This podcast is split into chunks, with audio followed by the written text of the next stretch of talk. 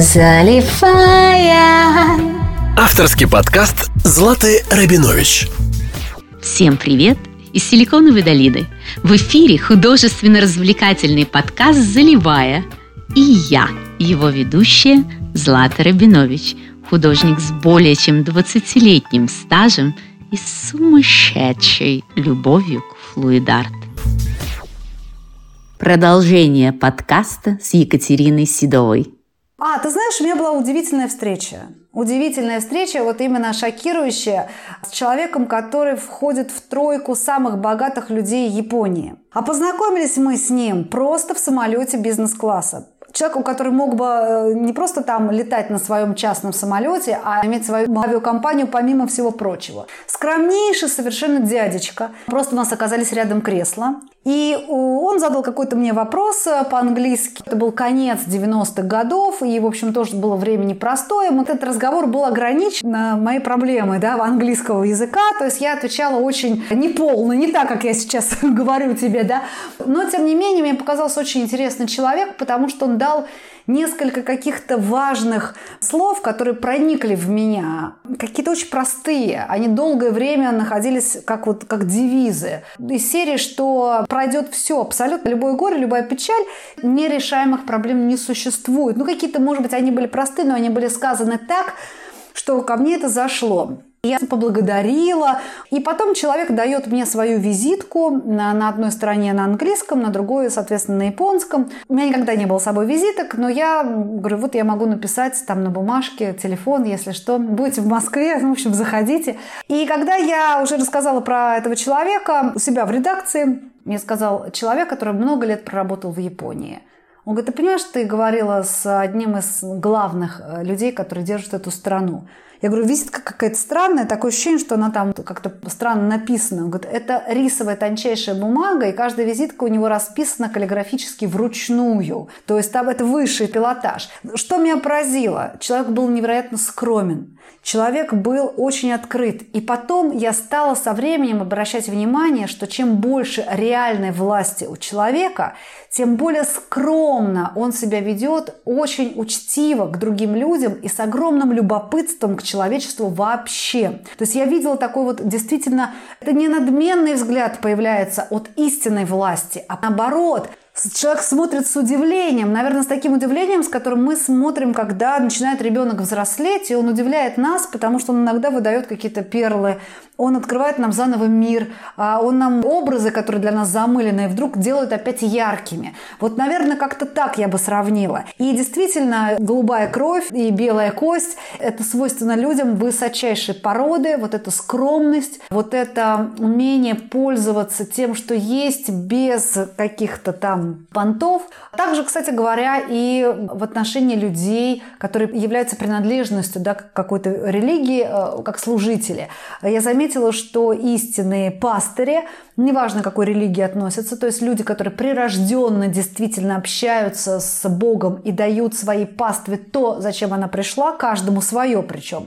Это люди, которые не имеют орденов, не имеют всей этой роскоши, они могут находиться в самых скромных местах. И вот там действительно я встречала людей, которые уже находились на другом духовном уровне, то есть они уже не на этом уровне земли. В то же время помпезность другое там происходит происходит. Поэтому вот так. Ты знаешь, Борис Николаевич Ельцин, с которым несколько раз я брала интервью, поначалу он мне нравился, потом я видела вот это вот заплывшее лицо, я видела, как человеку тяжело. Я помню, когда открывали только Поклонную гору, его привезли 9 мая, в 9 утра, он должен был там сказать какую-то речь, и я должна была взять у него интервью. я видела, как ему тяжело. Видимо, он был с глубочайшего перепоя, он был прям малинового цвета, и каждый его шаг был прям тяжелый. Ему реально очень тяжело, но ему надо было. И еще был момент, то есть он заходит, помещение огромное, просторное, с ним, естественно, вся его свита, и чувствуется, что от него идет мощь, сила. Даже уже угасающий, уже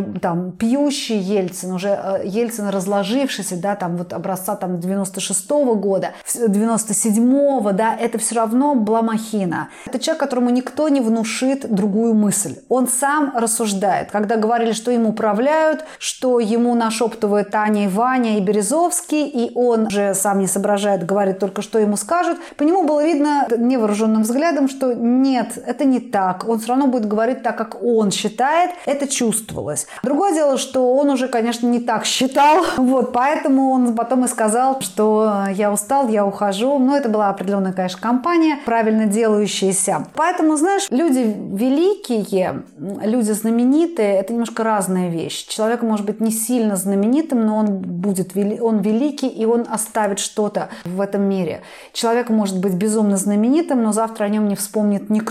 Процитирую Цветаеву, когда она еще была никому неизвестная, писала роскошные стихи, самые сильные. И у нее уже есть такое стихотворение, что разбросанные в пыли по магазинам, где их никто не брал и не берет, моим стихам, как драгоценным винам, настанет свой черед. И он настал спустя годы особенно. Поэтому здесь точно такая же история. По делам их узнаете их. Вау. Ты знаешь, интересно, я долго работала в Вудсайде, это такой здесь городок, где живут самые-самые богатые. Ну, чтобы ты понимала, там Мишель Пфайфер, то есть создатель Оракла и так далее. Так вот, более простых в общении людей я не видела. И дети буквально выдрессированы. У нас стояли всегда шоколадные конфеты, и они никогда больше, чем одну не возьмут. И ты знаешь, я поначалу не понимала, а потом поняла, оно им не надо. Им не нужны вот эти супер дорогие машины, одежды и так далее.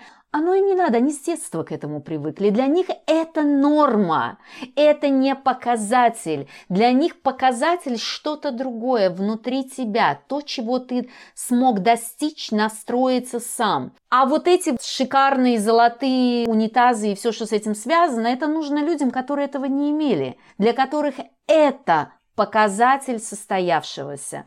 Так что я, да, я с тобой здесь. Слушай, скажи мне, уходя в другую сторону, как получилось так, что ты подсела на эзотерику? Потому что все, что ты сегодня говоришь, это все-таки оттуда вытекает. Вот мне интересно, как и когда? А, понимаешь, я не подсела на нее. Я вот э, недавно делала даже об этом пост э, у себя в Инстаграме о том, что это было со мной всегда. А, несмотря на то, что я родилась в семье журналистов, несмотря на то, что, так сказать, меня окружали люди далекие от каких-то таких вещей, наверное, я так думаю, что, может быть, я вспоминала какие-то свои прошлые воплощения. То есть я с детства всегда к этому тяготела. Мне это было безумно интересно. Я еще, когда у нас невозможно было достать каких-то книг, в Советском Союзе я их все равно доставала через книжных форцовщиков и читала там Рудольфа Штайнера, Блаватскую, Алису Бейли, всех, кто на создавал антропософию, теософию и, и так далее, да, и чисто магические какие-то вещи. Могу сказать, что, безусловно, у меня был очень большой такой трип по миру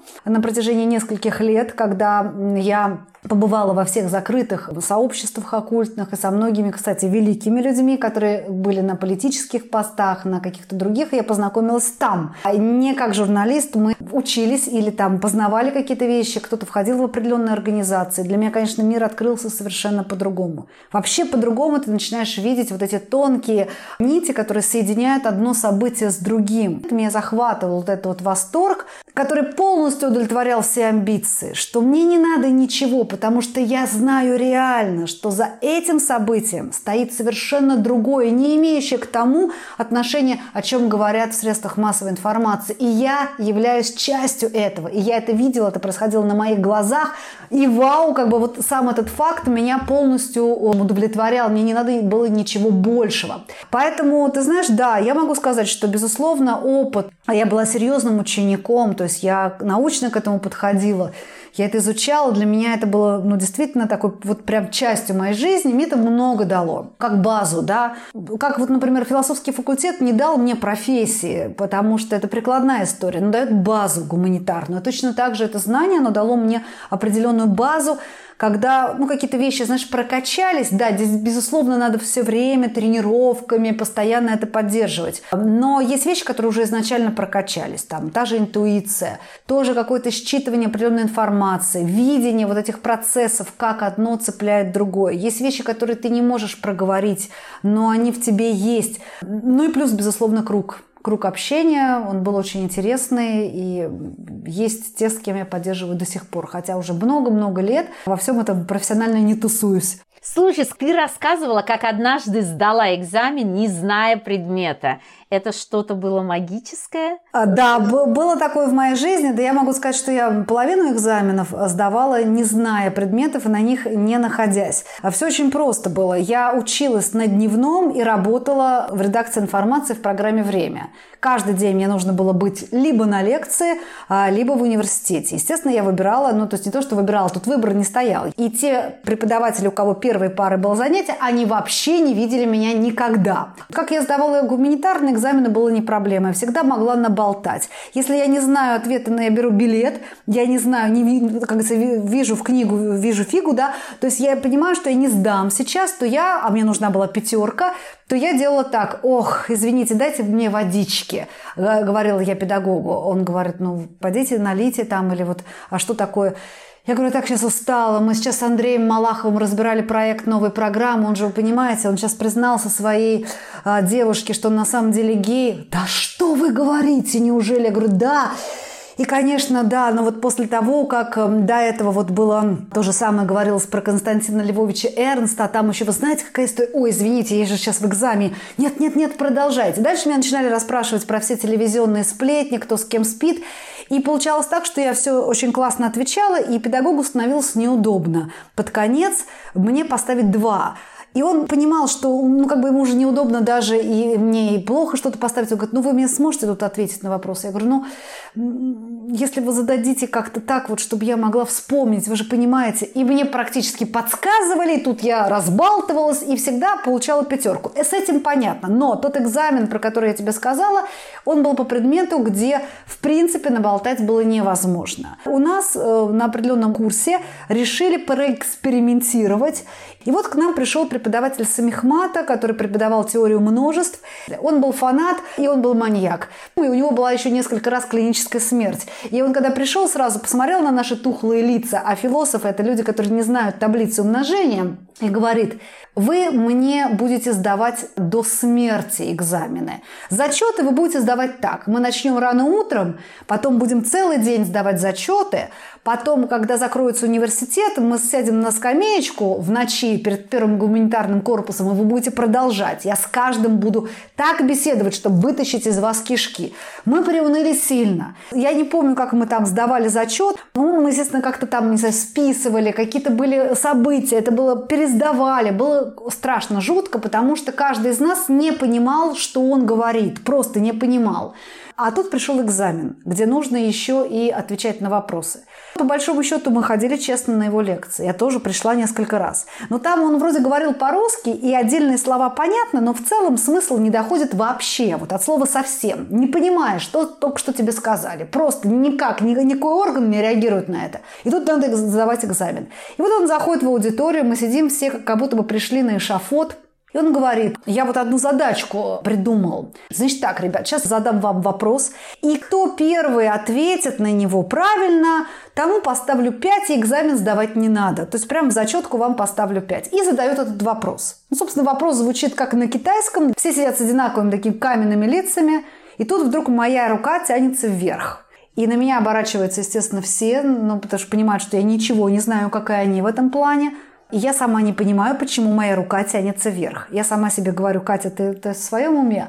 Единственное, что я хотела скорее покинуть это место, да, уйти. Я не собиралась там сидеть целый день. я думала, ну хорошо, я сейчас пойду, опозорюсь, естественно, ну провалюсь и уйду с грохотом, да, ну хотя бы уйду. Потом, может быть, буду как-то пересдавать, не знаю, там, что, что сделаю, не представляю. Он такой, девушка, хм, интересно, пожалуйста, проходите. Я иду на кафедру, на меня все смотрят, мертвая тишина. Я подхожу и делаю следующее следующее. Это делаю не я, это делает моя рука. Я беру мелок и на доске рисую вертикальную линию. Он говорит, ха, хм, так, так, так, так, так. Значит, вы хотите сказать мне, и что-то в левой стороне, значит, рисуют какие-то формулы, какое-то что. Я такая молча киваю головой, боюсь вообще спугнуть воздух вокруг себя. Просто не дышу, ничего. Он говорит, великолепно, прекрасно, но это именно то, о чем я думал как раз. Постойте, но тогда выходит что? Вы хотите сказать, что-то там мне говорит. Я такая, угу, нет, так не получится. Я думаю, ну вот и все, собственно, вот я и приехала. Получится, исходя из этого, вот так. И рисует что-то в правой стороне. Так вы же мне именно это хотели сказать? Я говорю, конечно. Он говорит, браво, я не ожидал, что в этой группе, вообще на этом факультете есть кто-то, кто мыслит так необычно. Давайте вашу зачетку 5. Спасибо вам большое. Я, значит, на негнущихся ногах иду. Меня ненавидит абсолютно весь поток, потому что они понимают, что второй раз такой фокус не пройдет. Ну, собственно, я сдала экзамен по предмету, в котором знала ровно ноль на пятерку. Такая вот история. Умница. Самое смешное, что я в этом смысле опять с тобой достаточно близко иду. Моя первая специальность была по математике, и у меня был такой преподаватель, который нам разрешил открыть книги и готовиться с открытыми книгами. Но в математике есть коварный вопрос «почему?». И ты этим вопросом «почему?» можешь вытащить, ну, все. И вот я к нему прихожу с подготовленными уже этим, он откладывает в сторону, говорит, а, а это неинтересно мне все. Ну да, правильно, но это неинтересно. Давайте я вас поспрашиваю. И начинает спрашивать. А я последний год не ходила, практически родила дочку, мне не до этого было. Папа меня, мой профессор математики, подготовил, насколько было можно, но я не сильно, в общем, была готова. И он меня спрашивает, и я знаю, что я не знаю. А вот дальше какая-то магия, я вдруг начинаю говорить какие-то формулы, которых еще пять минут назад я могла просто поклясться на чем угодно. Я даже не подозревала. Более того, я их начала чего-то выписывать. Он говорит, какое оригинальное решение! Я бы дальше не продолжила. Все равно. У меня все. Вот заряд это была одна минута просветления. После этого я сидела, просто кивала головой. Вот так вот. И дальше он все дописал, поставил мне мою оценку. Говорит, до свидания. Вы такая молодец. Ну, ты в общем, понимаешь, я тебя зауважала. Нет, я да. тебя понимаю прекрасно, но фишка заключалась в том, что ты могла открыть рот и произнести математические формулы в принципе. Не, ну я училась. Ты ну, училась это был все-таки, да, это был мой это факультет. важно. Не, я Нет, ну согласна, да, Да. безусловно. Ты знаешь, наверное, в экстремальных ситуациях у нас происходит активизация Что-то обостряется, да. тех отделов мозга, да, которые спят, но туда заложено что-то, и тут вот все проснулось и побежало наверх. Ну, Вообще респект этому пе- педагогу, потому что он задал вопрос, который любой человек в любой ситуации, если на него ответит, то он обретет смысл жизни. Это вопрос «почему?». Когда я спрашиваю сейчас, да, вот э, свою дочку, ее друзей, почему вы идете на, на митинги, очень тяжело им ответить на этот вопрос. Они же не могут сказать правду, потому что у нас кровь кипит, нам хочется экшена. Они скажут, мы идем за справедливость, мы идем против несвободы. Я говорю, какие конкретно у тебя несвободы? Расскажи мне, пожалуйста, по пунктам, что у тебя не так. Ты можешь э, жить, например, в другом городе 15 лет со своим парнем и делать татуировки, и пирсинг, и э, там дреды любого цвета, и ходить с этими километровыми ногтями, и все, что угодно ты хочешь делать, и ходить на любые концерты, слушать любую музыку, делать все, что ты хочешь. Где не свобода хоть в чем-то у тебя присутствует. Ну вот а вопрос почему, да, то есть он такой достаточно краеугольный. Следующий вопрос, который для меня очень был интересен, это то, что ты раскрыла тайну самого Черномырдина. Я как большой поклонник его творчества, потому что я не знаю, как это назвать по-другому. Есть люди, которые говорят, что его цитаты это исключительно от большого ума, продуманности. Кто-то говорит, что он просто настолько косноязычен, что не может двух слов сложить.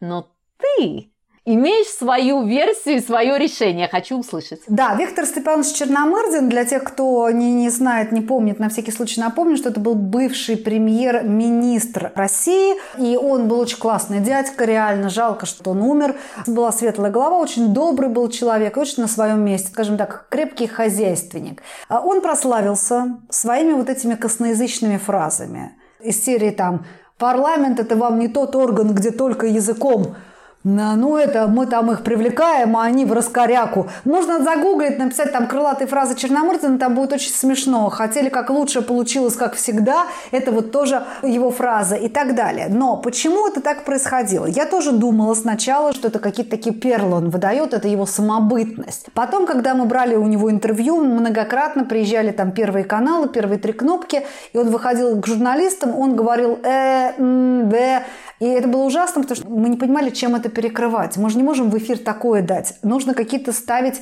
перебивки.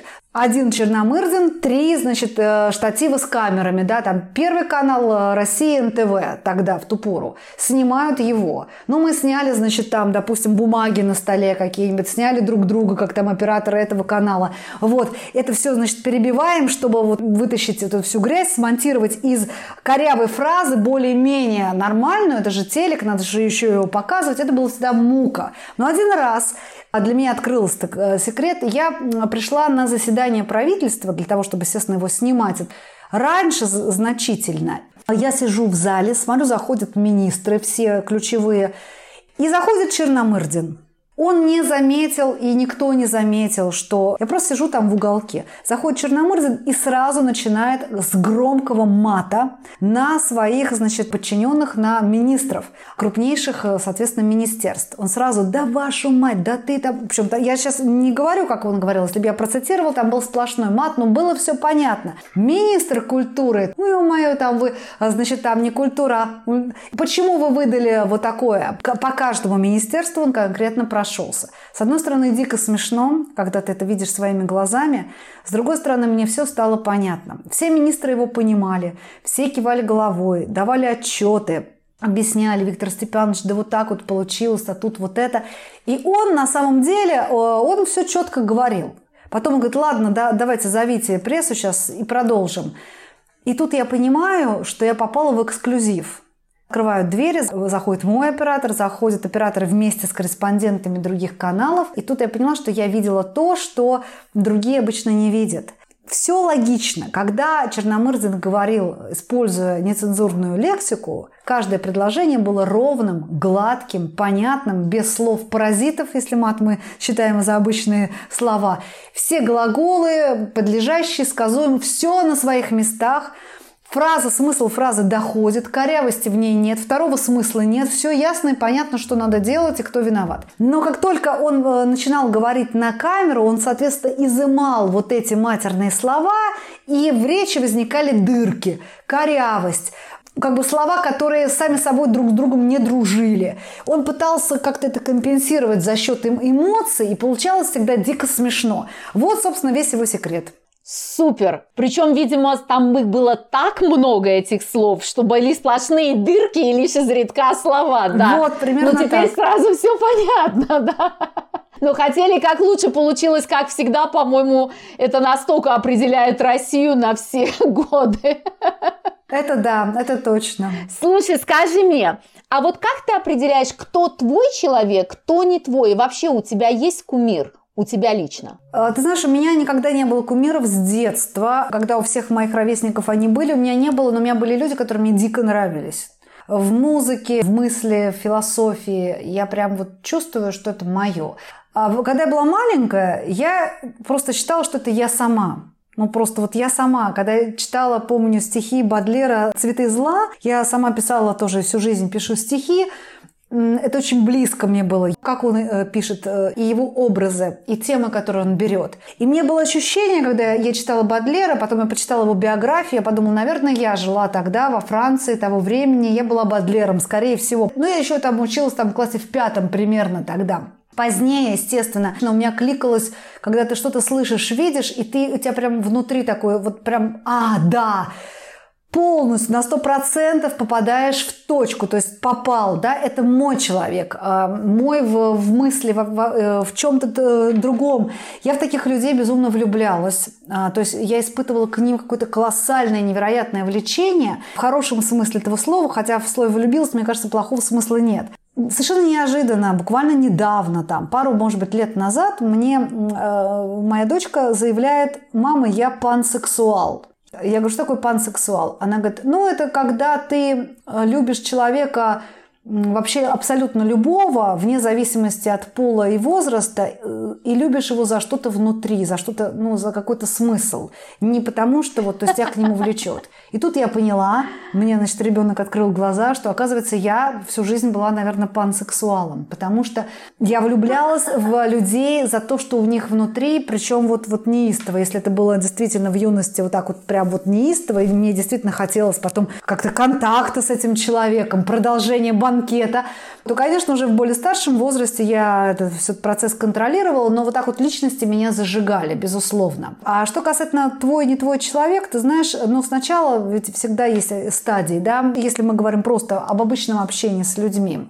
Сначала это просто химия, да, то есть сканируешь там за долю секунды и понимаешь, твое или нет необъяснимо. Сознание уже набрало какого-то опыта человеческого и точно тебе выдает, что вот это твое, а это не твое. Бывает так, что тебе сразу сказала что-то внутри, что это не твое, но потом ты сам себя начинаешь уговаривать, да нет, ну это же такой специалист, это же такой авторитет, про него столько сказали. И начинаешь себя уговаривать, потом начинается у тебя какое-то сотрудничество с этим человеком, и Последующие события показывают, что первое впечатление было правильным, и нужно было этому доверять. У меня, кстати говоря, для этого есть моя лакмусовая бумажка в виде моего супруга, потому что он идеально разбирается в людях. Он мне много раз говорил именно те самые слова, что не сотрудничай с этим человеком, или там не делай это, или постарайся этот проект закрыть и больше за такое не браться, например. Я говорила, да что, да как, ну ты вообще никогда в этой сфере ничего не делали, почему ты там мне советуешь, что я там... Ну, в итоге я ему потом говорила, спасибо, Саша, ты был прав, потому что у него какое-то удивительное чутье на людей. А так, э, да, сначала химия возникает, вот это вот ощущение, потом ты начинаешь общаться с человеком и попадаешь, наверное, под его какое-то такое личностное обаяние, уже энергетическое. Дальше мне очень важно, как он мыслит, каковы его главные главные вещи. У меня есть прям вот здесь очень жесткая шкала. Есть вопросы, на которые, если человек ответит так, как я хочу, чтобы он ответил,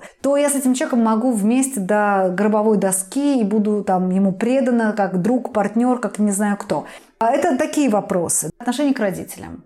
Отношение к детям в целом, даже не обязательно только к своим, вообще. Отношение к понятию Бога, вообще что, да, вот как, как ты себе это оцениваешь? Там уже на последних списке это отношение к деньгам, например, да, какие-то такие моменты. Много, много разных пунктов, да, по которым человек складывается. И, естественно, я не буду сразу там выдавать это все, знаешь, вот весь список там выдавать, но в процессе общения либо я что-то сама увижу, либо что-то уточню. А как, кстати, вот к этому, например, если человек сразу начинает там поливать дерьмищем своих бывших, да, вот она там такая была. Для меня это все так дзень, колокольчик прозвенел.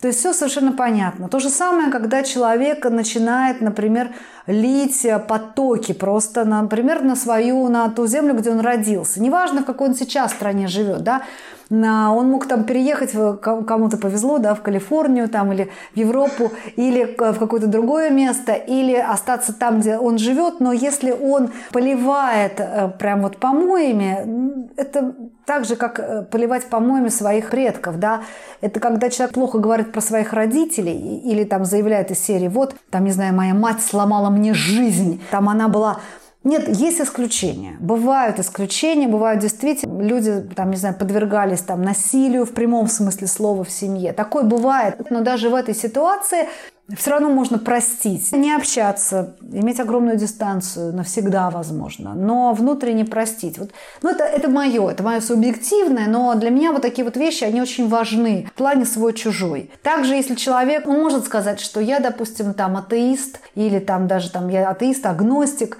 это моя позиция, но если при этом он говорит, я вообще не понимаю, как можно верить в эти сказки про Бога, да, или там ничего не существует, тоже автоматически, да, проходит в бан, вот, ну и так далее. То есть вот свой-чужой – это то, когда ты в глобальных вещах с человеком примерно вот в одном дышишь ритме.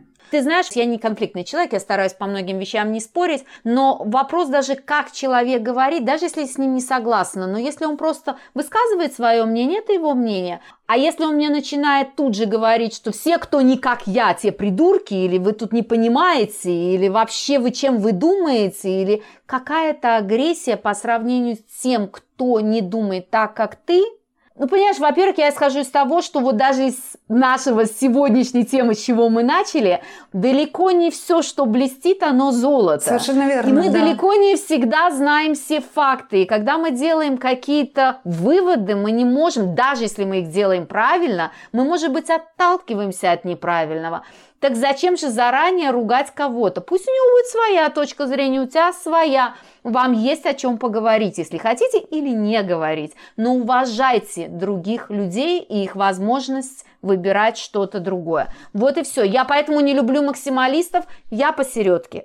Да, я с тобой полностью согласна. Ты знаешь, с годами я вообще стала принимать всех. Я гораздо более была максималистом раньше, то есть у меня были какие-то нетерпимости, особенно когда люди именно агрессивно э, отстаивая свою позицию, наезжали на мою. Вот там я а, прям. Но сейчас я с такой любовью, э, я в себе прокачала это чувство, оно на самом деле классно прокачивается стал относиться ко всем, это дает такую силу просто невероятно. Ты знаешь, так смешно, тут какие-то подростки начали, значит, мне там в комментариях писать на политическую тему. И я говорю, спасибо тебе, дорогой, что ты есть такой вот у страны. Значит, молодому поколению есть куда передать. Не, значит, ты так вот переживаешь, не беспокоишься. Как-то они все поотлетали сразу. Люди привыкли, что сейчас будет какая-то агрессивная драка, что будут какие-то такие вещи. Когда их принимают с любовью, а действительно, почему нет? Я ко всем отношусь именно с таким чувством, то нет никакой вражды, она мгновенно пропадает. Сто процентов я с тобой, поэтому ты меня, наверное, видишь все время улыбающейся, мне так приятнее жить. И даже те, кто хочет мне сказать какую-то гадость, я начинаю просто хихикать. Причем хихикать не противно, а просто вот, ну, ну хорошо, спасибо, что сказали, да. И иду дальше, как бы людям, ну, ну что ж уже говорить. Поругаться нельзя, сказать ничего нельзя. Ну, тогда пошли в другое место искать кого-то другого. Катюша. Да. Огромное тебе спасибо за все. Буквально минута, если хочешь поделиться своими планами, потому что я знаю, что огромное количество народа сейчас просто смотрят и ждут, что же следующее. Ты уже зажгла массу людей своей энергией, марафонами, своими программами новыми. Что дальше? Что нам ждать еще от тебя? Спасибо, дорогая, потому что мне на самом деле безумно приятно. Во-первых, я раскрою маленький секрет, что буду участвовать в курсе, который будешь делать ты, потому что я очень хочу, чтобы этот курс был наиболее успешен именно для русскоязычной аудитории, потому что э, много что ты можешь открыть с помощью флуидарта, и это на самом деле будет очень полезно и важно. Здесь мало об этом знают, пока еще недостаточно. А люди, которые скажут потом тебе за это спасибо, их э, много, потенциале это много. А если говорить глобально, то э, в этом году, в 2021 запустится Академия Спикер в Москве. Это будет офлайн история. Огромное количество сейчас педагогов нашли, которые будут давать не только, безусловно, ораторское мастерство и технику речи, но и возможность прочувствовать свою особенность, когда ты говоришь, когда ты убеждаешь. Я, безусловно, дам туда свои элементы звуковой тактики. Мы это делаем с моим бывшим партнером, с которым раньше делали федеральную школу радио. В наш проект 10 лет назад никто не верил, какая школа радио, кому это нужно. Но потом мы открыли филиалы в 120 городах России и странах СНГ и воспитали целую плеяду звезд, которые стали хедлайнерами радиостанций. У нас было десятки тысяч людей, которые прошли через федеральную школу радио. Это люди, которые Потом э, стали многие из них известны, многие просто ну, обычными линейными диджеями. Но так или иначе они нашли свою мечту. Сейчас радио просто, так сказать, закрылось. Что касательно подкастов, я буду продолжать эту историю. Я хочу, чтобы подкастеров становилось как можно больше. Также есть один проект телевизионный. Здесь я, к сожалению, не смогу сейчас раскрыть все карты, но могу сказать так, что в свое время была такая программа, как «Акулы пера», где сидели пишущие журналисты на музыкальную тему, приходили звезды, и они, значит, эту звезду пытали. А сейчас будет некий аналог, только вместо пишущих журналистов будут сидеть подкастеры, блогеры, тиктокеры и, соответственно, будут также пытать, и это интересно как. Вот э, в этом проекте как продюсер в том числе, как один из создателей этого проекта, я также участвую, мне это безумно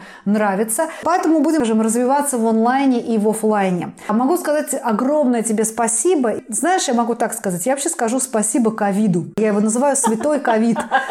Потому что благодаря этому явлению я никогда бы не предполагала, что можно выйти со своим каким-то мастер-классом на а, Европу, на Америку. То есть, ну, варили в своем котле, достаточно большом. Но когда началась пандемия, и все ушло в онлайн, и я поняла, что у людей у нас в России паника, а у меня тема, связанная там с голосом, ну, она как бы не предмет первой необходимости. Люди гречкой и туалеткой закупались в этот момент. И просто я попробовала, ну, так, for fun.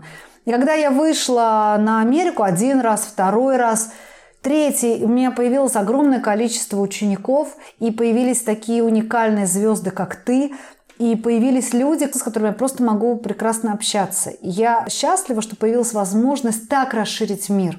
Это прекрасно. Поэтому глобально, какие-то очень глобальные международные проекты, они еще впереди, и их вот час настал, но онлайн, вот инфобизнес, он уже и сейчас будет заполняться. Буду в этом максимально участвовать. Спасибо тебе большое. Спасибо тебе, дорогая. Буду счастлива участвовать во всех проектах, где можно с тобой, потому что это всегда море удовольствия, море интереса и всегда что-то очень неожиданное. Спасибо, милая. Спасибо огромное. И будем с тобой вместе творить важные очень вещи. Спасибо, ребята. Всем огромное спасибо. Спасибо всем, кто нас слушали. И до новых встреч. Спасибо, что эти полчаса вы провели со мной.